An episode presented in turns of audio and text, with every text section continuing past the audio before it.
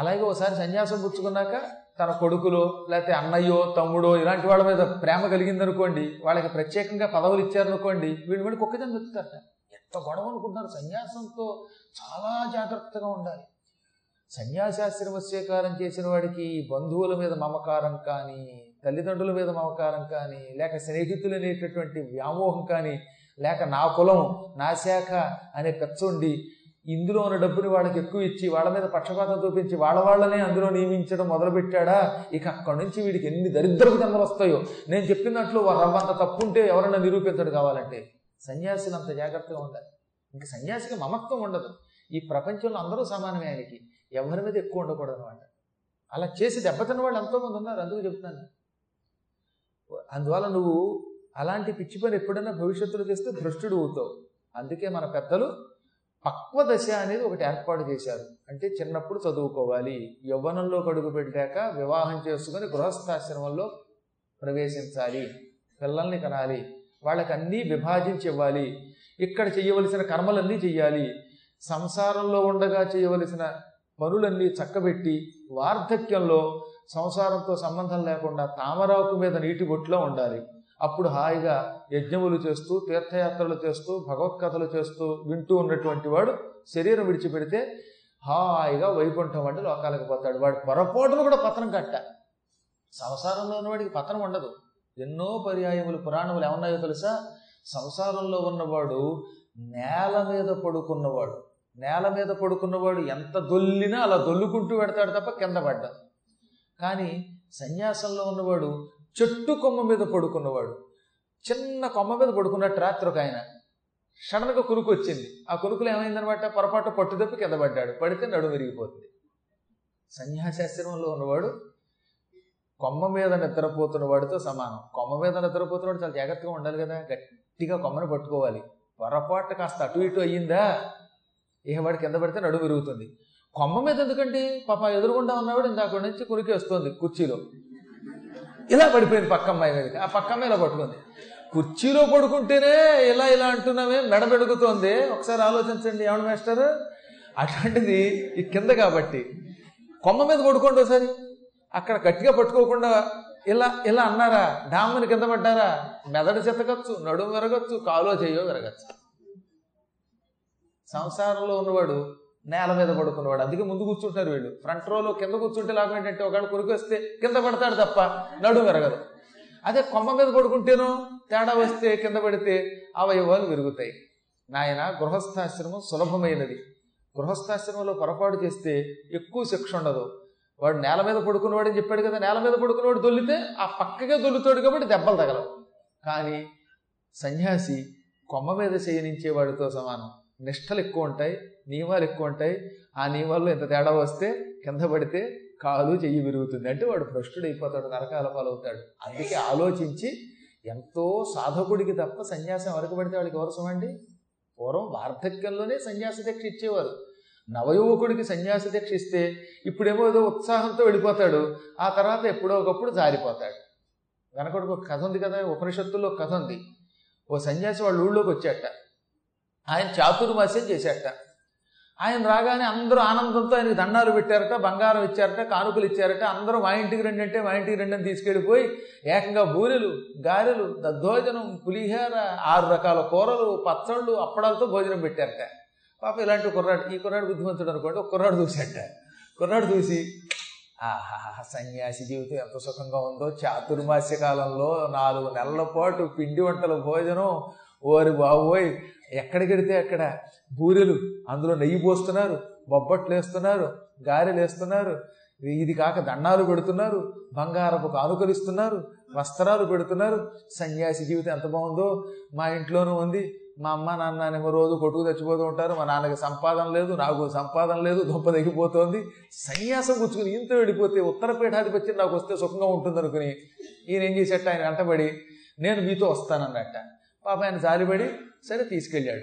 తీసుకెళ్ళిన తర్వాత సన్యాసం ఇప్పించండి అంటే, ఒరే పూర్తి సన్యాసం అప్పుడే వనరా, తాత్కాలిక సన్యాసం ఇస్తాను, ఒకవేళ తేడా వస్తే నువ్వు విరమించి ఇంటికిపోయే సన్యాసం ఇస్తున్నాను అన్నట్ట. పర్మనెంట్ సన్యాసం, తాత్కాలిక సన్యాసాలు ఉంటాయి. ఉద్యోగాలు కూడా ఎడ్హాక్ పోస్టులు, పర్మనెంట్ పోస్టులను ఇస్తారు. నీకు ఎడ్హాక్ సన్యాసం ఇస్తున్నాను అన్నట్ట. అదేమిటండి శాశ్వతంగా ఇవ్వచ్చు కదా అంటే, కంగారు పడకరా, కొద్ది రోజులు ఒక ఏడాది ఇక్కడ ఉన్న తర్వాత అప్పుడు నువ్వు గనక ఇంకా సన్యాసం కావాలని కోరితే ఇక్కడే అట్టే పెడతానన్నారు గురువు గారు. సరే, వీడు ఒక ఏడాది పాటు అక్కడ ఎండాకు సన్యాసం పుచ్చుకున్నాడు, తాత్కాలిక సన్యాసం. మొదటి రోజు జనాలందరితో కలిసి వెళ్ళాడు. ఎప్పటికీ పలహారం పెట్టేమన్నట్ట. వీడు చాతుర్మాస్యంలో పలహారాలు చూశాడు కదా, అందుకని ఆ పక్కన ఉన్న వాళ్ళు అన్నారు, ఇదేమిటయ్యా మా ఆశ్రమంలో పలహారాలు ఉండవు, ఉదయం లేచిన దగ్గర నుంచి నదీ స్నానం, తర్వాత సంధ్యావందనం, కాసేపు గురువు గారు చెప్పి ఉపనిషత్తులు వినడం, ఆ తర్వాత జపతపాలు, తర్వాత తొమ్మిది గంటల నుంచి పన్నెండు గంటల దాకా తోటలో మొక్కలకి పాదులు తీయటం, నీళ్లు పెట్టడం, ఆవుల్ని కాయడం, ఆవులకి గడ్డి పెట్టడం, పేడ తీయటం, ఈ చెత్త తీయటం, పాలు పెతకడం, ఈ పనులు ఉంటాయి. పన్నెండింటి దాకా ఏం పెట్టాం. అప్పటిదాకా అందరం కూడా కృష్ణ హరే హరే కృష్ణ హరే అంటే, నేను ఈ లోప హరి ఏమంటానేమో అన్నట్టు ఆయన, నువ్వు హరి అన్నా తప్పది మా సన్యాసిని ఏమో అన్నట్టు ఆయన. పన్నెండింటి దాకా ఏం పెట్టరా అని గెదగెద గెదలాడిపోయి రహస్యంగా వెళ్ళి ఆవుల దగ్గర సేవ చేస్తానని ఓ సేరు పాలు పెతుకు తాగేశాడు.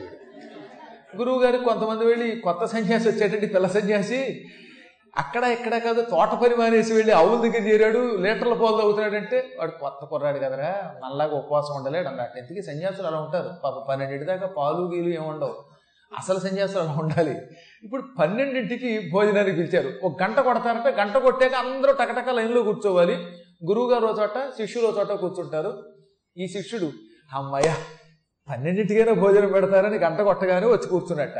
అందరూ కూర్చున్నాక అందరికీ ఎంతంత విస్తరాకు మొక్కలు ఇచ్చారు, చిన్న చిన్న మొక్కలు. ఇదేంటండి మరీ బొత్తి ఎంత అరిటాకు మొక్క అన్నాడు ఆయన. ఎంతకంటే ఎక్కువ ఇవ్వర్రా బాబు అనగా, మరి చాతుర్మాసంలో ఎంత అరిటాకు వేశారు కదా అన్నట్ట. అది చాతుర్మాసనైనా అది హరిగారి ఇల్లు కాబట్టి వేశారు, ఇక్కడ హరి హరి తప్ప ఎంత ఆకులు ఉండవు అని చిన్న చిన్న ఆకులు వేశారట. ఈ ఆకుల్లో ఏం పెట్టారు, చివరికి నానబెట్టిన శనగలు, నానబెట్టినటువంటి పెసలు, ఈ పచ్చి వేశారు. ఇదేంటండి శనగలు ఉడకబెట్టరా అన్నట్ట. ఇక్కడ మేము పచ్చి తిండే తింటాను ఆయన, నాలుగు దొంపలు నాలుగు శనగగింజలు అంటే మొత్తం ఏడాదంతా ఇలాగే పెడతారా అన్నాడు ఆయన.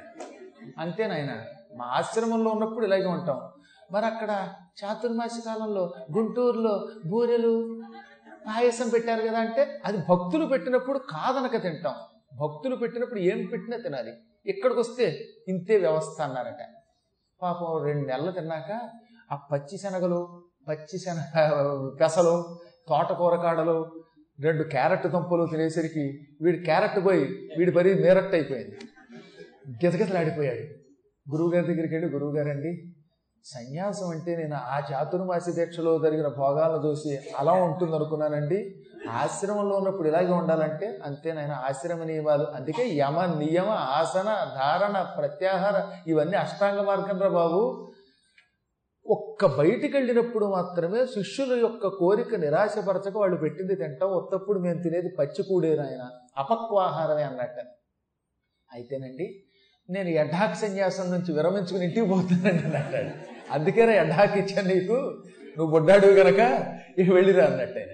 కాబట్టి అసలు మహానుభావులు ఆశ్రమాలకు వెళితే దీక్ష తీసుకోవాలంటే ఎంత కఠోరంగా ఉంటారో తెలుసా. నేను చూశాను అలాంటి మహాత్ముల్ని.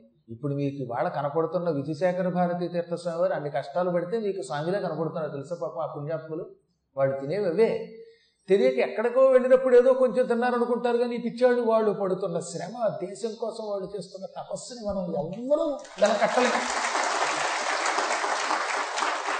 అన్ని అష్టాంగ మార్గాన్ని అవలంబిస్తే చూడడానికి వాళ్ళు అలా కనపడతారన్నమాట. కాబట్టి సన్యాసం అంటే ఏదో అనుకోకండి, కిరీటం నెత్తి మీద పెట్టుకోవడం కాదు, ఆ కిరీటం అక్కడే ఉంటుంది, వాళ్ళకి ఏం ఉండదు, మళ్ళీ కాషాయం వస్త్రమే. కాబట్టి అసలు సన్యాసుల యొక్క నియమములు ఇలా ఉంటాయి. ఆ నియమములు నువ్వు ఎక్కడన్నా భ్రష్టపరిస్తే నువ్వు భ్రష్టుడు అవుతావు. మా మాట విను, విద్యుత్త ప్రకారంగా దార పరిగ్రహం చెయ్యి అనగా ఆయన ఏమన్నాడో, ఈ కథ ఎలాంటి మరుపులు జరిగిందో మళ్ళీ మనం